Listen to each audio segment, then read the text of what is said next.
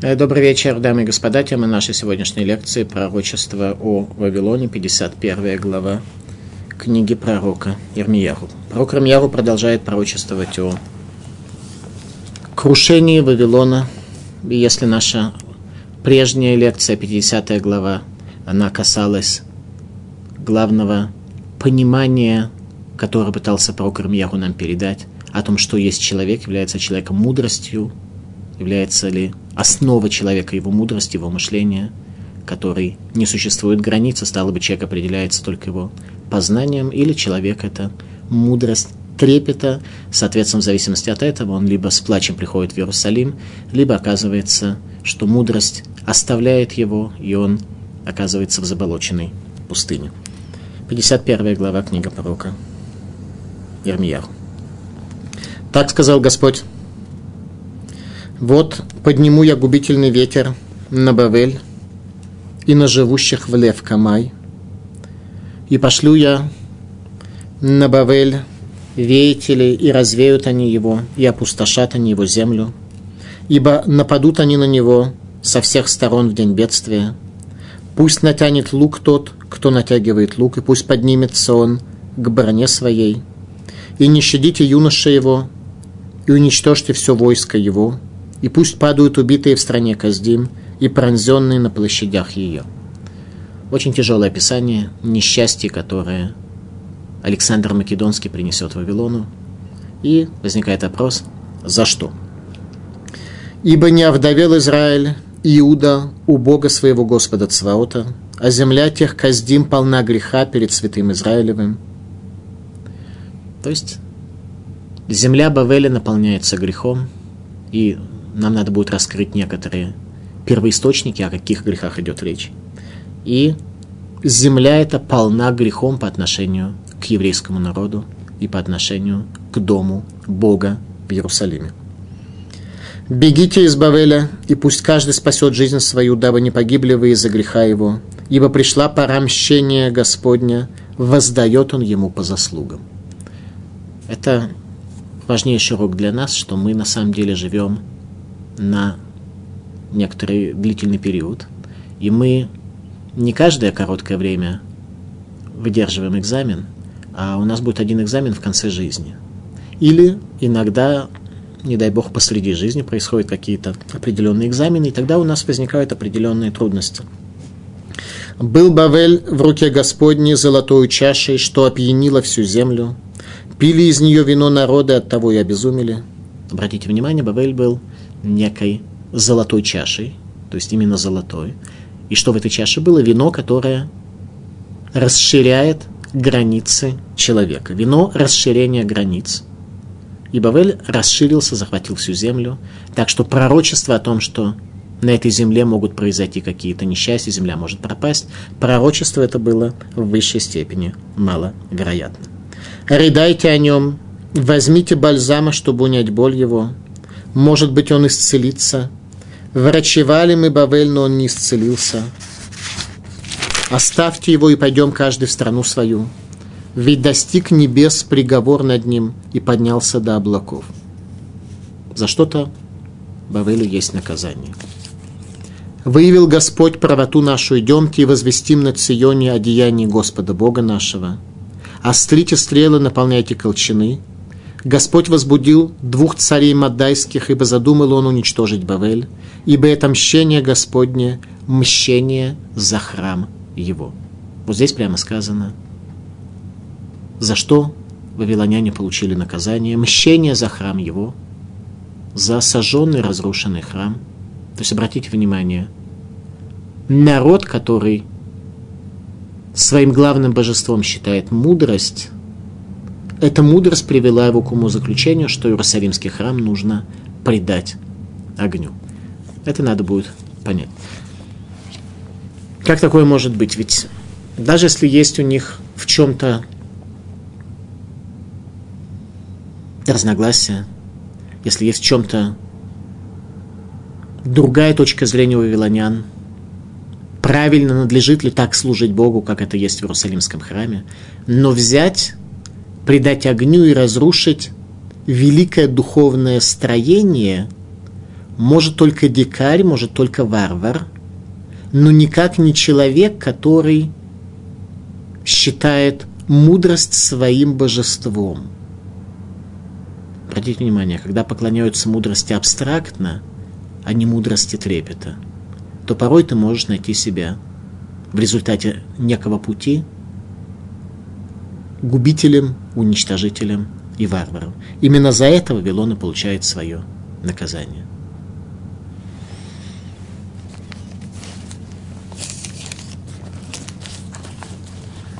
Ибо задумал он уничтожить Бавель, ибо это мщение Господне, мщение за храм его.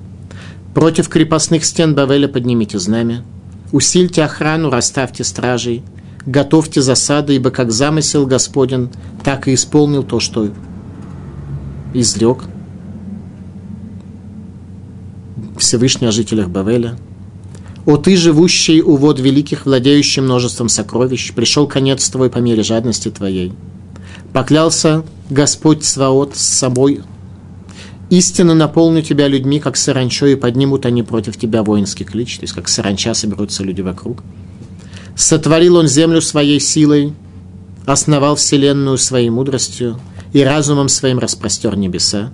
По глазу данному им воду шумят в небесах – и он поднимает тучи с края земли, творит молнии для дождя, выпускает ветер из хранилищ своих. Всяк человек утратил разум свой, всяк плавильщик осрамил себя истуканом, ибо выплавленный идол есть ложь, и нет в идолах духа. А нит щита – плод заблуждения, в, чах, в час их расплаты пропадут они. Идолы – это тщетность, в час расплаты пропадут они. Вавилоняне умели использовать идолов, получать из них какую-то пользу от них. Эти идолы работали, они были результативны. И сегодня люди потеряли духовную практику поклонения литым и резным кумирам, но весьма охотно исполняют сказанное в Торе «Лой ебеха эльзар» и не будет в тебе божества чужого. А именно предписание Торы, так об этом учили, в Слободке, в доме Мусара в Слободке – там была Ишива в городе Ковна, в городе Каунас, Ишиват Слободка, которая была построена на ценностях Мусара. Там учили Лой Ебаха Эльзар, не будет в тебе чуждого божества. Имеется в виду, что ты не должен поклоняться самому себе. Тому божеству чуждому, которое в тебе находится. Лой Ебаха не будет в тебе чуждого божества. Так вот, люди сегодня оставили поклонение литым и кумирам, а своему божеству, самому себе, весьма охотно поклоняются. Всевышний говорит, что есть альтернатива. Есть альтернатива на ориентацию, на объективные ценности в этом мире, а не на поклонение тому, что злое начало тебе предписывает в качестве ценностей, ведя тебя постепенно к смерти, к уничтожению и к потере жизни и счастья в этом мире и в мире грядущем. Они счета плод заблуждения, в часах расплаты пропадут они – и это как раз наказание Вавилону. В час расплаты пропадают все, пропадают идолы, которые перестают работать и приносят стыд вавилонянам. Не таков, как они, тот, кто есть удел Якова, ибо он творит Израиль, народ наследия его. Молот у меня воинское орудие, и сокрушу я тобою народы, уничтожу тобою царство. И сокрушу я тобою коня и всадника, и сокрушу я тобою колесницу и возницу ее. И сокрошу тобою пастуха и стада его, и сокрушу тобою земледельца и пару валов его. И на глазах у вас воздам я Бавелю всем жителям Каздим за все то зло их, которое совершили они на Ционе, сказал Господь. Вот я на тебя, гора губительная, сказал Господь, губящая всю страну, и простру я на тебя руку мою, и не злину тебя со скал, и превращу тебя в гору сожженную. И не будут брать из тебя камня краеугольного, ни камня для основания, ибо вечно будешь ты в запустении, сказал Господь. Поднимите знамя в стороне, трубите в рог среди народов, созывайте против нее народы, скликайте против нее царство Арарата и Ашкиназа, и поставьте против нее полководцы, и поднимайте против нее коней, как щетинистую саранчу. Созывайте против Вавилона народы, царей Мада и правителей ее, и всех наместников его, и всю подвластную ему страну.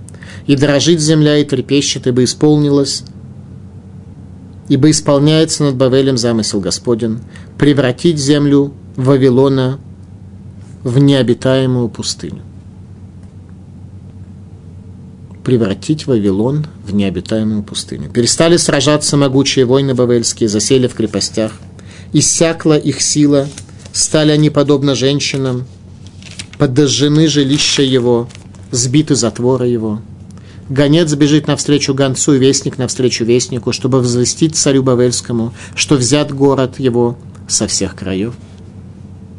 Наказание Вавилону за разрушение Иерусалимского храма.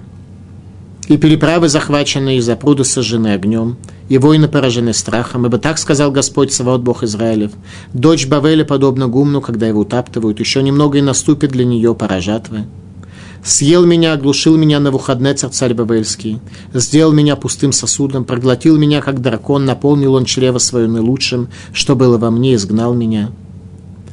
Да падет на Бавель обида, нанесенная мне и плоти моей, скажет жительница Циона, и вина за кровь мою на жителей Каздим, скажет Иерусалим.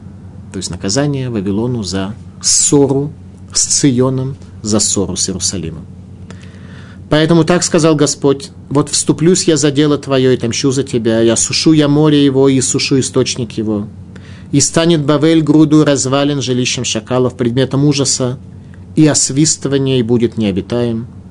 Зарычат они вместе, как львы, возревут, как львята, когда распалятся они. Устрою я им пир, напою их до пьяна, чтобы они развеялись и уснули вечным сном. И не проснули, сказал Господь. Не заведу их, как откормленных овец на заклание, как овнов с козлами. Пророчество о превращении Вавилона в пустыню. Как стал Бавель ужасом среди народов, Поднялось на Бавель море, покрыт он множеством волн его. Города его опустошены, стали землей пустынной и иссохшей, страной, где никто не поселится и не пройдет Сын Человеческий. И накажу я поклоняющихся Бавелю, Белу в Бавеле, и сторгну проглоченный им, и рухнет крепостная стена Бавеля. Выходи с среды его народ мой, спасайся каждый жизнь свою от ярости гнева Господня да не смутится сердце ваше и не страшится слуха, что разнесется в стране и придет тот слух в один год, и после того слух придет на следующий год, и насилие воцарится в стране. Поэтому вот наступают дни, когда совершу я суд над идолами Бавеля, и вся страна его будет просрамлена, и в нем падут все убитые его, и возликует из-за гибели Бавеля небо и земля, и все, что с них. Ибо с севера придут на него грабители, сказал Господь, и Бавель падет, убитые Израиля, и в Бавеле пойдут, падут убитые всей земли. Спасшиеся от меча, уходите, не останавливайтесь. Помните вдали о Господе, и да будет Иерусалим в сердце вашем. Устыдились мы, когда услышали оскорбление.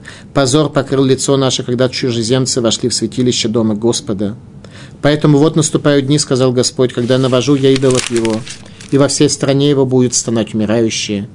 Даже если бы Бавель вознесся до небес, и если бы даже укрепил он силу мощи своей, то и тогда пришел бы от меня разрушитель на него, сказал Господь.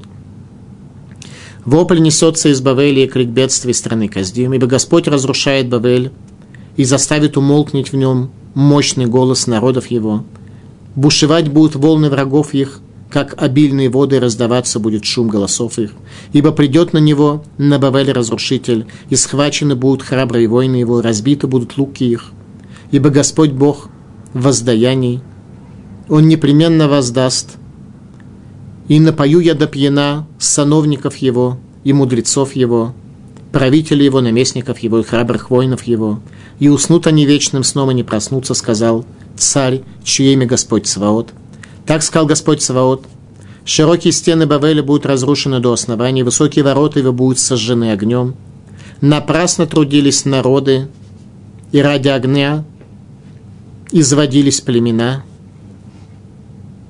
Слово, которое пророк Ирмияру заповедовал Сырая, сыну Нерия. Комментаторы объяснят, почему Барух бен Нерия, великий ученик пророка Ирмияру, называется таким именем. Сын Михасия когда тот отправился в Бавель с царем Циткиягу, то есть обратите внимание, в какое время было сказано это пророчество, во время правления последнего царя Иудеи, царя Циткиягу. Четвертый год царствования его, то есть за семь лет до разрушения Иерусалимского храма, тогда, когда начинает пророчествовать в Вавилоне пророк Ихескель. Его пророчество начинается за семь лет до разрушения храма. Я писал Ирмиягу все эти бедствия, которые постигнет Бавель, в одной записи, все эти слова, что написаны о Бавеле. И сказал Ирмиягу Сарая, когда придешь в Бавель, то посмотришь и прочтешь все эти слова. То есть, обратите внимание, кому предназначены эти слова? Руководству Вавилона. До разрушения храма за 7 лет, когда еще царь Циткиягу не восстал против Навуходнецера. И скажешь, Господи, Ты изрек об этом месте, что уничтожишь его, так что никто не будет жить в нем, ни человек, ни скот, и будет оно вечной пустыней, и будет, когда ты закончишь чтение этого свитка, то привяжи к нему камень и забрось его в прат.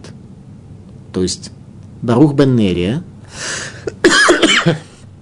должен был не просто прочесть эти слова руководства Вавилона, а осуществить пророческое действие по бросанию этого свитка в реку Эфрат.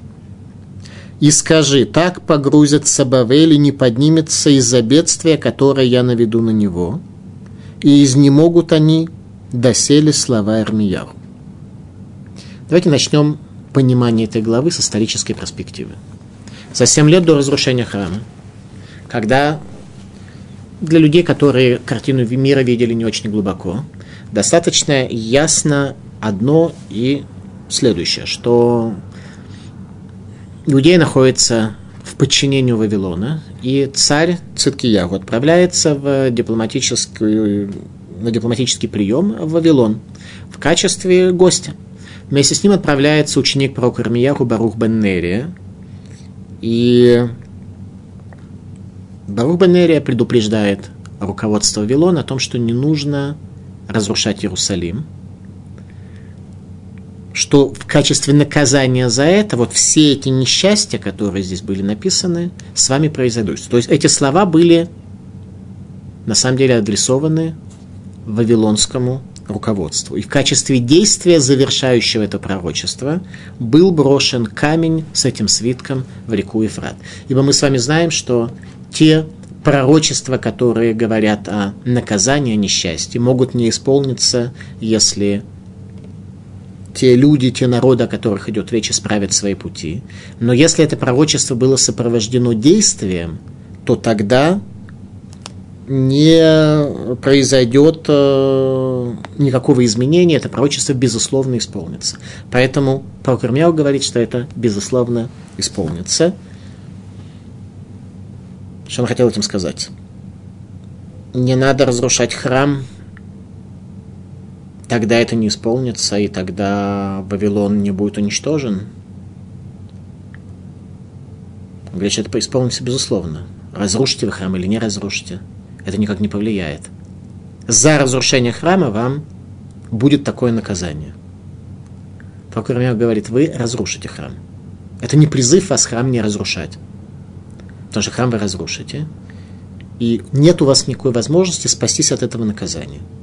Что было во время этого дипломатического приема, на котором присутствовал царь Циткияру. Вот тогда ему его имя и было повторено Навуходнецером второй раз.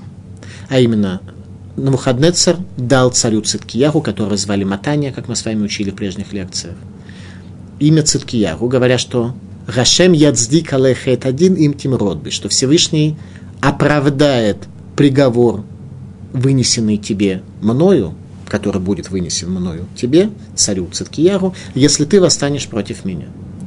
И царь Циткияру восстал. Вот на этом самом дипломатическом приеме, окончательно завершив разрушение Иерусалима. И Талмуд рассказывает нам, как это было, и за что, собственно говоря, его Навуходнецер и предал ослеплению, и предал наказанию, и зарезал его сыновей и советников на его глазах. А именно, что было? Тогда царь Циткияху оказался свидетелем того, как Навуходнецер сожрал живого кролика. Мы это учили с вами в одной из предыдущих лекций. Вот именно во время этого мероприятия, когда и он видит пророчество про Кармиягу, а царь Циткияху был праведный царь, ему было сказано лишь одно, не надо восставать против Навуходнецера, но поскольку декрет разрушения уже лежал на Иерусалимском храме, то уже ничего сделать было нельзя. В результате Циткияру оказывается свидетелем того, как Навуходнецер он был очень большой человек, у него действительно главным божеством была мудрость, но у него были определенные человеческие слабости. Одна из них это вот то, что он любил как-то вот неконвенционально питаться. Он разорвал живого кролика и его в сырую, извиняюсь за такое выражение на русском языке, сожрал. А царь Циткияу как-то оказался свидетелем этих событий. И на выходные ему говорит, смотри, только не растрепли. Тот э, пообещал и даже дал клятву о том, что он не растреплет. Приехав в Иерусалим, вернувшись назад, первое, что сделал царь Циткияху, это пошел в Сангедрин, для того, чтобы с него эту клятву сняли. Все-таки он Бога боялся, поэтому не мог он нарушить клятву, даже данную по отношению к языческому царю, без того, чтобы Сангедрин не снял с него эту клятву. И Сангедрин совершил галахическую ошибку, сняв с него клятву без присутствия третьей стороны, которую это касалось. Это оказалось началом всего. И оказалось, что даже вот это увещевание про Кармияру о наказании Вавилону, безусловном, за разрушение храма, не спасло царя Циткияру от того, чтобы он не восстал против Навуходнецера. И этот кролик Навуходнецера явился фактическим таким вот последним событием, в результате которого началась вся эта динамика. Это конец увещевания про Кармияру о разрушении храма в Вавилоне. Давайте посмотрим более подробно, что сказано в этой большой главе, что пророк Рамияру хотел нам передать. 51 глава. Так сказал Господь. Вот подниму я губительный ветер на Бавеле, на живущих в Лев Камай. И пошлю я на Бавель ветели, развеют они его, и опустошат они землю, ибо нападут они на него со всех сторон в день бедствия. И пусть падают убитые в стране Каздим и пронзенные на площадях его. Ибо не овдовел Израиль Иуда у Бога своего Господа Цваота, а земля тех Каздим полна греха перед святым Израиля. Земля Каздим, земля вавилонян, полна греха. Пророчество о закате вавилонской цивилизации и завоевании Вавилона, Мидии, Персии и позже Греции. Не вдовец Израиль. Э, Цалах. Ямид лану талмидеха хамим, оскин бетурат Ашем, убимитсвотав лишма. Что значит не вдовец Израиля? Не вдовец в смысле, что есть у нас какая-то надежда, есть у нас кто-то, кто может о нас позаботиться. Что Всевышний даст нам мудрецов Торы, которые занимаются его учением, обратите внимание, не изучают его учение, а занимаются его учением, для которых его учение является первичным в их жизни. Этому они посвящают свое время, своей жизни. Они этим занимаются. Это и есть их занятие. Уба митцвотав лишмай, заповедями его ради имени его. Ашер бискутам ешхин шхинато бетухейну, который в заслугу их поместит свою шхину среди нас. Так что его божественное присутствие будет среди нас. То самое божественное присутствие, осязаемость и очевидность которого приводит людей к плачу, когда они видят о том, что на самом деле можно жить вот этими ценностями. Не ценностями своего желудка и зарабатывания денег, а вот этими самыми возвышенными божественными ценностями. Возникает вопрос, что значит Всевышний даст нам мудрецов Торы, которые постоянно занимаются ею как центральным занятием. Комментатор задает вопрос. Вики маса по ним ешь бедовар, что же наблюдается лицеприятие в этом вопросе, что Всевышний решит кого-то, э, кто будет мудрецом для нас и поместит нам этого мудреца, а кто-то будет глупцом и э, в лучшем случае сможет чему-то немногому от этого мудреца научиться. Ответ, что это не совсем так, что приобретение мудрости является на самом деле выбором человека. Всевышний даст нам мудрецов в том смысле, что то веяние, веяние мудрости, которое будет в этом мире, найдутся люди, которые добровольно готовы будут посвятить свое время, свои дни и свои ночи постижению этой мудрости и пониманию ее, и они будут нам мудрецами.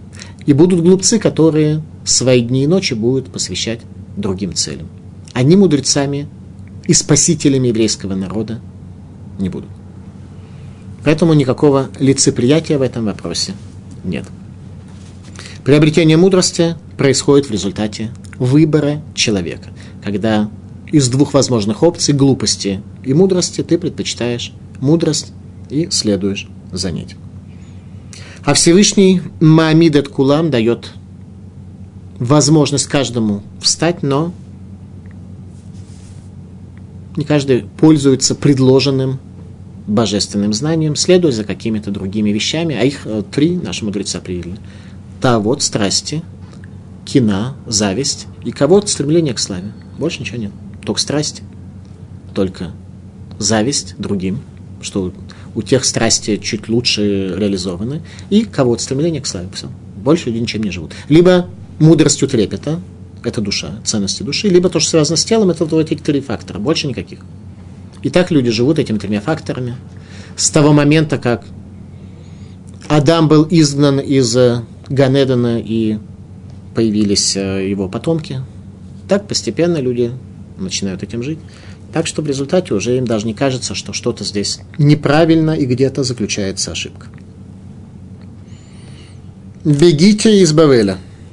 Предписание пророка каждому из нас из Бавеля, а Бавель на иврите это смешение. Лебалбель, Бавель, смешение. Вот это смешение мудрости и страстей, и ревности, зависти и стремления к славе, вот это вот смешение, оно является столь грандиозно разрушающим, что приводит человека одновременно к пустыне и к болоту, и к страусам, которые там бродят. Вот бежгите из Бавеля. Из Бавеля нужно только бежать. И пусть каждый спасает жизнь свою, не просто бежать, а бежать, спасая свою жизнь, то есть быстро бежать. Об этом говорит пророк. Дабы вы не погибли из-за греха его, ибо пришла пора мщения Господня, воздает он ему по заслугам. Обратите внимание, еще раз, э, этот эти стихи, эта глава, она имеет несколько совершенно разных взаимодополняющих разрезов. Первый разрез – это разрез психологии, который касается нас. Второй – это пророчество для царя Циткияру, чтобы он не растрепал парколика на Вухаднецера. Третий разрез – пророчество вавилонянам. Оставьте Иерусалим в покое. И, наконец, разрез, который говорит, что уже разрушение на Иерусалиме запечатано, и свиток этой главы с камнем уже брошен в реку в Прат. Эти события пророческие не могут не исполниться. Обратите внимание, мы начали, в всяком случае, предыдущую лекцию, 50 глава книги про Кармияру, с того, что мы задавали вопрос, насколько маловероятно это было пророчество про Кармияру, и посмотрите, оно все-таки исполнилось, какое величие пророка Ирмияру мы наблюдаем в этом – Обратите внимание, что мы видим с вами сегодня. Что у нас вообще на самом деле совершенно не было, на самом деле, видения самого пророка. Он совершенно не призывал нас вдохновиться его величием и видением и глубиной постижения. Он просто говорит, что уже оно не может не исполниться, потому что уже нет свободы выбора. Иерусалим уже разрушен, и этот свиток уже брошен в воды Ифрата. И царь Циткияру тогда находясь в гостях у Навуходнецера, будучи еще с ним в нормальных политических отношениях, он найдет способ, как восстать против Навуходнецера. И он найдет способ, как Иерусалим предать огню. То есть не то, что пророк что-то сказал, в определенной степени будучи уверенным или предполагая, или, и вдруг оно действительно исполнилось четко по его слову, вот, ровно 70 лет Вавилону, ровно 52 года Персии. Посмотрите, какое совершенно другое видение. Это, это есть священное писание. Священное писание, а не текст, который мудрый человек написал, предвидя какие-то политические факторы, которые смогут привести к каким-то изменениям на Ближнем Востоке. Это и есть священное писание. Посмотрите еще раз факторы, да? Обращение к Циткияру, что Вавилон, безусловно, будет наказан, потому что они сожгут Иерусалим. Обращение к вавилонянам, вы будете наказаны, вы сожжете Иерусалим. И, наконец, главный урок нам, наш, урок нашей психологии. Во-первых, пойдите за мудростью, но не за такой тупой мудростью вавилонян, от которой нужно убегать. Да, для них Бел – это главное божество, божество мудрости. Бавель отсюда происходит. Бавель, Бель – это главное божество, которое у них есть. Но это божество не связано с чистотой сердца – эта мудрость не связана с чистотой сердца. Это мудрость, захлестнутая телесностью. Вот от этого надо бежать. Потому что мудрость с добавлением телесности представляет совершенно жуткую гремучую смесь. Когда некошерные и кошерные сочетаются вместе, а то поклонение мудрости, которое у них, оно тоже само по себе не кошерно. Это не есть чистая мудрость. Это есть мудрость, оторванная от чистоты человека. И еще захлестнутая телесностью. Это совершенно жуткая вещь, от которой надо бежать, иначе она приводит в состояние пустыне. Это и есть некий урок экзистенциональной психологии, которую пророк Ирмияру нам пытается дать. «Был Бавель в руке Господней золотой чашей, что опьянило всю землю». Действительно, они были золотом. Они все-таки поклонялись как божеству мудрости, а не какой-то глупости. Да? И эта мудрость приводила к тому, что у них был золотой бокал с вином, вино приводит к некоторой форме опьянения, но с другой стороны к расширению границ человека. Вавилон действительно расширил границы людей вообще и, конечно же, своей страны в частности. Что опьянило всю землю. Пили из нее вино народа, от того и обезумели. К вину можно относиться очень по-разному. Все основные мероприятия у евреев свадьба, кидуш в субботы, в праздники, обрезание, все происходит с вином. При этом евреи не пьют, не являются алкоголиками, по той простой причине, что вино для нас это не средство для опьянения, а некое торжественное действие. Поэтому посреди недели невозможно взять стакан вина, потому что вино у тебя ассоциируется с возвышенностью праздника, а не с тем, что нужно использовать для того, чтобы напиваться, чтобы прийти в некое состояние опьянения.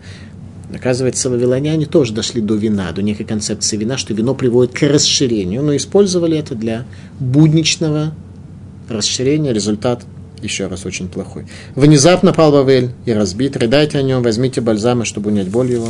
Может быть, он исцелится. Врачевали мы Бавель, но он не исцелился. Оставьте его и пойдем каждый в страну свою. Ведь достиг небес приговор над ним и поднялся до облаков. Выявил Господь правоту нашу. Идемте и возвестим на Ционе одеяние Господа Бога нашего. Идемте и возвестим на Ционе.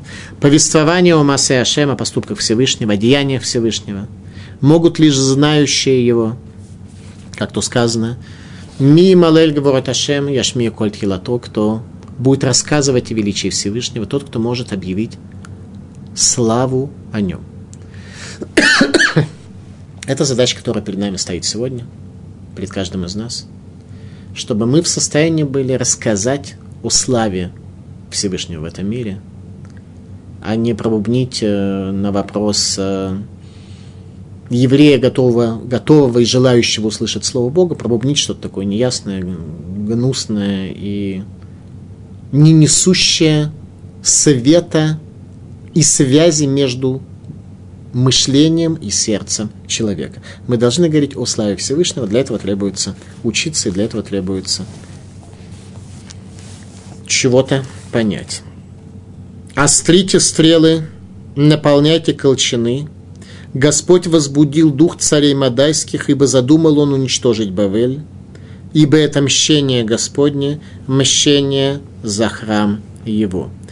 Киникмат Гашем, Киникмат Гихало, месть Всевышнего, месть за храм его. Наказание вавилонянам. Отмщение за храм его. Напрашивается вопрос, за что вавилонянам было положено отмщение, ведь они лишь явились посохом Всевышнего, наказанию Израиля за их э, грехи. Израиль совершал грехи, Всевышний за это нас предал наказанию. За что вавилонян наказывать? Наказывать их за то, что они эту миссию приняли на себя добровольно и с большим-большим желанием. Вавилоняне разрушили храм с желанием. Там, где у человека есть желание, получается, что он не исполняет миссию, наложенную на него другим, а делает это ради своего собственного желания. Это вопрос намерения при исполнении греха или намерения при исполнении заповеди. Если мы в целом делаем заповедь, то есть делаем действие, которое по всем внешним факторам является заповедью, но истинная наша мотивация заключается в каком-то личном удовольствии и пользе для себя, которую мы хотим получить, совершая это действие, то в качестве заповеди это не очень э, проходит. Если у нас есть хотя бы базисная составляющая, что мы делаем это действие из-за того, что Всевышний это заповедовал, то тогда как определенного рода исполнена заповедь, это работает, но все определяется от истины нашей мотивации. Какая у нас мотивация? Вавилоняне сделали это для себя, для своего желания. Раз так, то получается, что не были они в этом смысле секира Всевышнего, они добровольно, с радостью божественный храм разрушили. Иерусалим, находящийся в земле Израиля, окруженный горами, построен храм. В этом храме люди совершает божественное служение, ускоряет воскурение. Приходят люди, которые служат как главному божеству мудрости, и этот храм сжигают. Это когда у тебя нет мудрости крепета, ты можешь стать дикарем, способным на разрушение. Против крепостных стен Бавеля поднимите знамя, усильте охрану, расставьте стражи, готовьте засады. Ибо как замыслил Господь, так и исполнил Он то, что изрек Он о жителях Бавеля. «О ты, живущий вод великих, владеющий множеством сокровищ, пришел конец твой по мере жадности твоей. Поклялся Господь свод самим собой. Истинно наполнит тебя людьми, как саранчо, и поднимут они против тебя воинский клич. Сотворил он землю свою силой основал вселенную мудростью своей. По глазу данному им воду шумят в небесах. И он поднимает тучи с края земли, творит молнии для дождя, выпускает ветер свой из хранилищ своих. Всяк человек утратил разум свой, всяк плавильщик осрамил себя истуканом, ибо выплавленный идол его – ложь и нет в идолах духа, а нить щита – плод заблуждения, час их расплаты пропадут они. Наказание Вавилону за идолопоклонство. Еще раз, э, три причины наказания народов мира, изменения положения вещей на Ближнем Востоке. Первое – это наказание за разрушенный Иерусалимский храм. Второе – наказание за идолопоклонство. И третье – просто изменение картины мира, когда в историческом процессе начинают играть первичную роль Греция и Рим, а не древние государства, которые были первичными в древние времена. Здесь у нас сказано, повествуется о наказании вавилонянам за идолопоклонство. Всяк человек утратил разум свой, всяк плавильщик осрамил себя истуканом, ибо выплавленный идол есть ложь, и нет в них духа, а нищета, плод заблуждения, в час их расплаты пропадут они. Еще один разрез пророчества про Кармияру – Зачем он говорит эти слова? В Вавилоне, через своего ученика, который принес этот свиток и зачитал его, чтобы обеспечить свободу вероисповедания изгнанным в Вавилон евреям во главе с людьми Великого Собрания Аншекнеса Тагдула. А именно, мы говорим, что речь идет о семи годах до разрушения Иерусалима. Уже четыре года еврейская элита находится в Вавилоне, и так или иначе на них оказывается определенное влияние со стороны властей.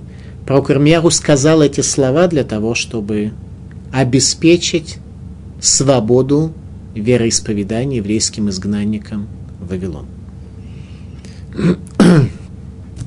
Наказание Вавилону за идолопоклонство. Вавилоняне, семиты, потомки Шема, которые были свидетелями Ноева потопа, то есть свидетель нового потопа был Шем, а Хам и Яфет, и Шем позаботился о том, чтобы всем своим потомкам об этом рассказать.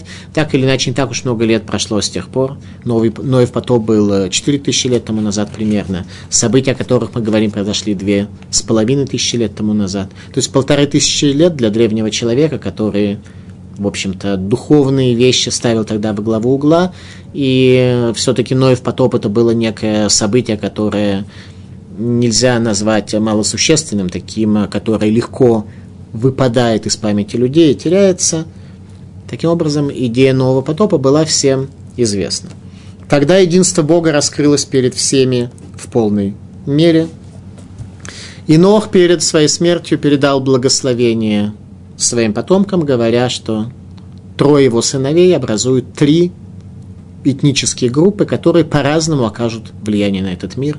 По поводу Яфета, того, от, от кого идет Греция, Рим, э, в смысле большей части населения, Европа, Америка и так далее. Ваяфты Луким Луефет, что Всевышний даст благословение, простор, раскрытие Яфету.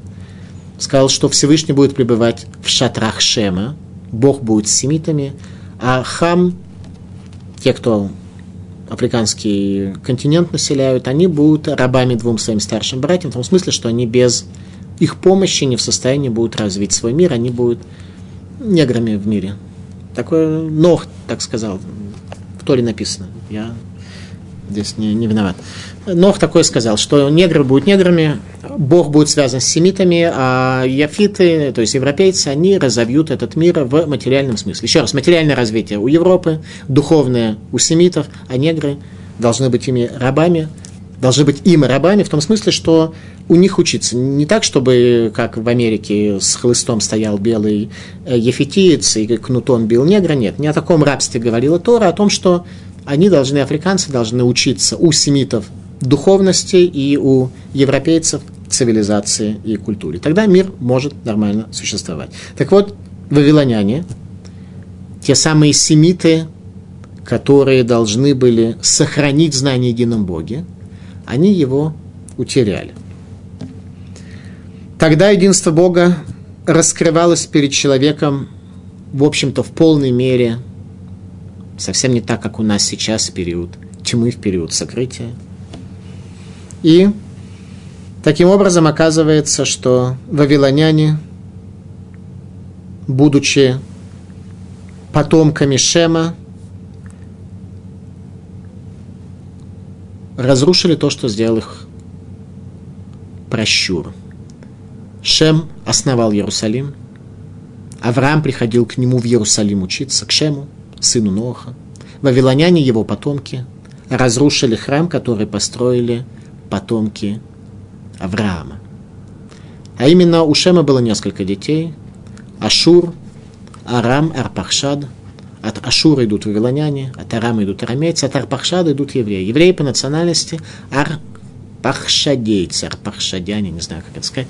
Потомки Арпахшада. Мы по национальности Арпахшадейцы. Самый древний Э, вид вот этого арпахшадизма, это как раз то, э, кем мы и являемся. Поэтому само понятие еврея, оно понятие сегодня уже национальное, но изначально было понятие исключительно религиозное. Еврей – это слово «иври», тот, кто перешел на другой берег жизни, другой берег мышления, другой берег понимания.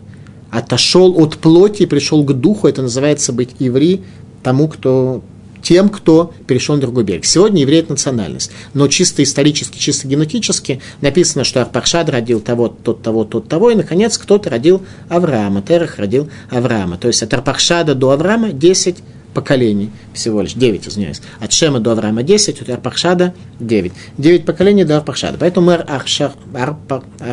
арпахшадийцы. Сложно выговорить, но э, тем не менее наш национальность чисто исторически, согласно тому, что сказано в Танахе, именно такая есть. Так вот, вавилоняне, наши семитские родственники, они разрушили тот храм, который евреи построили. Ну, понятно, что за это положено наказание, тут даже нет никакого вопроса.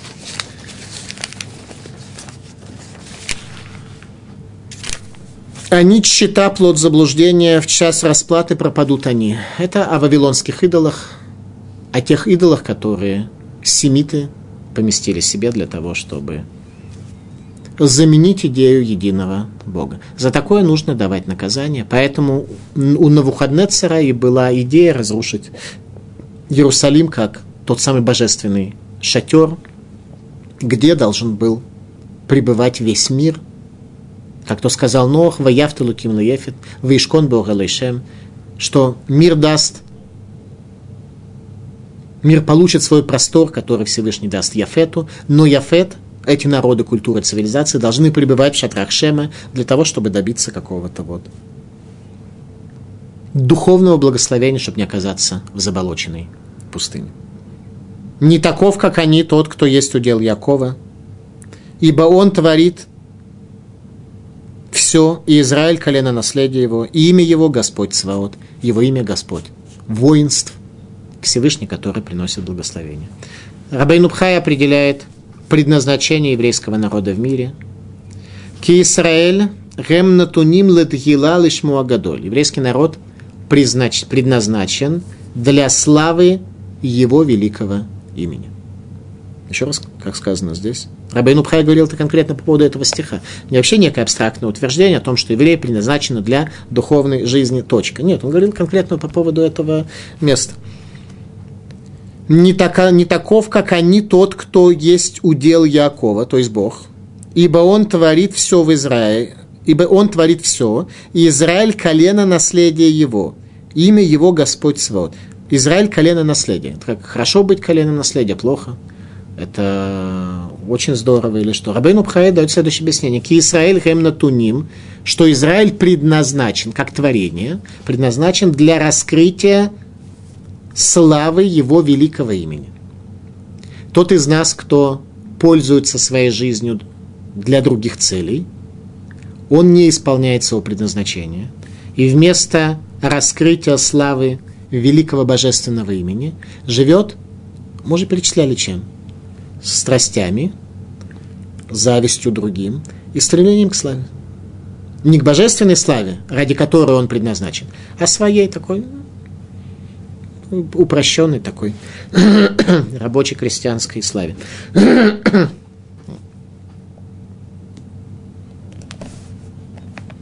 Вот я на тебя гора, губительная, сказал Господь, губящая всю страну, и простру я на руку твою, и простру я на тебя руку мою, и не звину тебя со скалы, превращу тебя в гору сожженную, и не будут брать из тебя камня краеугольного, ни камня для основания, ибо вечно будешь ты запустением, сказал Господь.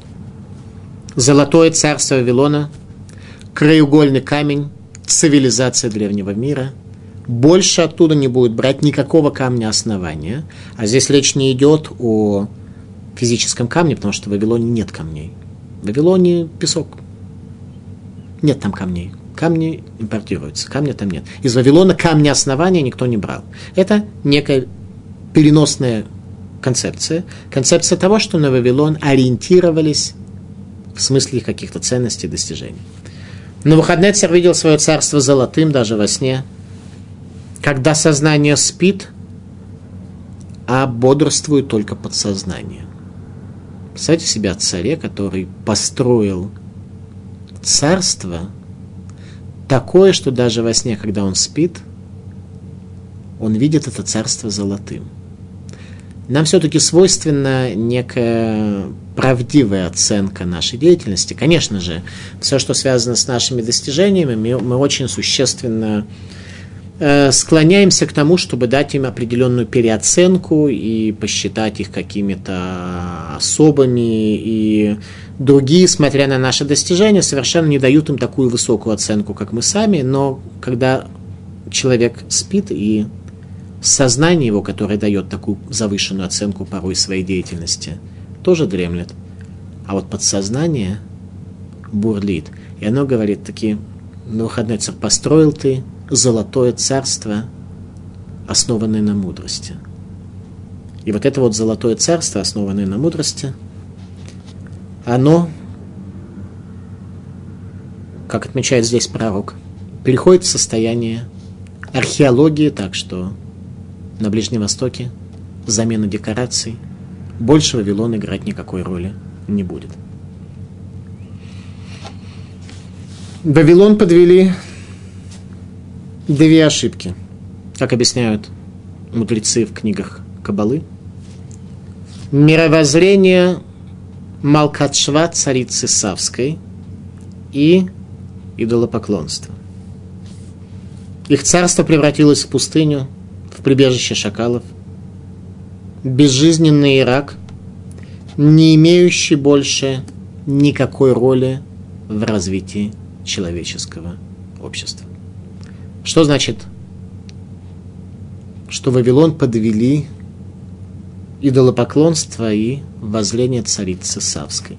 Мы говорили об этом, когда изучали образ царя Шломо в первой лекции диска «Цари Израиля 2», где было сказано о том, что царица Савская приехала для того, чтобы испытать царя Шломо и его мудрость, и она в основном задавала загадки, суть которых была попытка различить, сможет ли царь Шломо различить истинное от искусственного. И царь Шломо различал. Комментаторы говорят, что Навуходнецер был сыном царицы Савской и царя Шломо. При этом в Талмуде сказано, что каждый, кто считает, что царица Савская – это женщина, глубоко заблуждается. Царица Савская – это концепция – это концепция человеческого царства, построенного на мудрости, на великой мудрости, но человеческой. А царь Шломо построил Иерусалим на божественной мудрости, на мудрости человека, очистившего себя. Представьте, этот конфликт, эта встреча между царем Шломо и царицей Савской – как концепции человеческого общества, что возможно и было связано с каким-то конкретным человеком или женщиной, которая этой царицей Савской была. Но не в том смысле Навуходнецер является их ребенком, что царь Шломо коснулся этой женщины физически, а этот, это столкновение между божественным храмом и царством мудрости человека породила Навуходнецера через 500 лет после этого. 500 лет стоял храм, чуть меньше, 410 лет стоял Иерусалимский храм с того момента, как царь Шломо его заложил, и когда Навуходнецер его разрушил. То есть Навуходнецеру тогда было меньше, чем 410 э, лет, поэтому он не был рождением в прямом смысле этого слова, он был порождением конфликта, столкновения между божественным человеком, которым был царь Шломо, и великим мудрецом, захлестнутым человеческими страстями, как была царица Савская. Конфликт, столкновение этих двух позиций привел к тому, что Иерусалимский храм был разрушен. И сейчас пророк Ирмияу говорит о наказании Вавилону за идолопоклонство, наказание за разрушение Иерусалима и повелел Прокормьяру своему ученику Баруху Баннерии свиток с этими словами. Бросить в реку Прат, ибо если пророческое видение сопровождено действием, то это пророчество безусловно исполнится – исполнится, безусловно, наказание Вавилону, разрушившему Иерусалим. Поэтому в этом, на самом деле, мы видим и то, что пророк Ирмьяру пророчествует о том, что Иерусалим будет разрушен тоже. В это время пророк Ирмьяру еще не был помещен в тюрьму, но скоро, после того, как царь Циткияру не внемлет этим словам и растреплет про кролика на Навуходнецера – пророк Армияху окажется в тюрьме, и Барух бен Нерия будет тем человеком, который спасет ему жизнь. Спасибо за внимание.